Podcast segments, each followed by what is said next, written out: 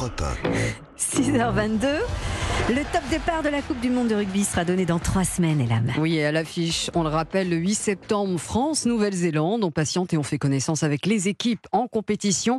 Focus ce matin sur le 15 d'Angleterre. Une sélection avec des résultats en berne. La mythique équipe anglaise, vainqueur du mondial il y a 20 ans, n'est plus que l'ombre d'elle-même. Le 15 de la Rose, humilié dans son stade il y a 5 mois par l'équipe de France, Cyril de la Morinerie. Oui, pour les Anglais, ce samedi 11 mars 2023 restera à jamais marqué au fer rouge dans son mythique stade de Twickenham. Le 15 de la Rose subit la plus grande humiliation de son histoire. Malgré un God Save the King chanté à plein poumon, l'Angleterre se fait terrasser par une équipe de France très inspirée lors de ce tournoi des Six Nations. Défaite 53 à 10. Le journal The Guardian parlera même de guillotine qui tombe de manière brutale et définitive.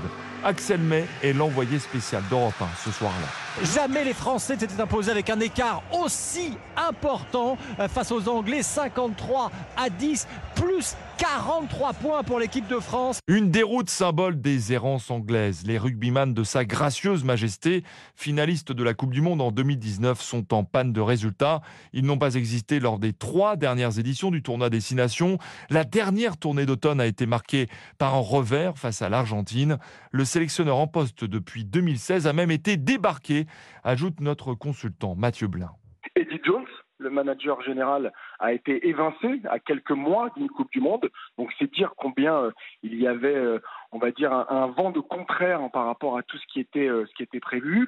Et pas mal de joueurs, et notamment des cadres, hein, comme Farrell, comme les frères Bounipoula, qui n'étaient plus aussi euh, euh, dans un rendement assez incroyable comme ils avaient pu l'être euh, avant. Enchaînement de défaites, perte de confiance, couplé à un autre événement. Certains clubs anglais ont fait faillite ou ont été rétrogradés en raison de pertes financières colossales, ce qui a contribué à perturber certains grands joueurs anglais, obligés de trouver refuge, notamment en France, dans des clubs du top 14. Cela dit, on aurait tort d'enterrer l'Angleterre pour cette Coupe du Monde, prévient Mathieu Blin. La connaissance des Anglais de ce sport euh, en étant les, les premiers inventeurs et puis en étant un sport extrêmement populaire, moi ça me euh, fait dire qu'il faut quand même rester extrêmement vigilant puisque on parle de, de très grands joueurs. Il y a euh, certaines euh, jeunesse qui est en train d'arriver. Et les Anglais débuteront leur Coupe du Monde le 9 septembre face à l'Argentine. Une poule des très relevée avec également le Japon, le Chili et les Samoa. Merci Cyril de la Morinerie. Tous les numéros en route vers la Coupe du Monde sont disponibles sur europe1.fr.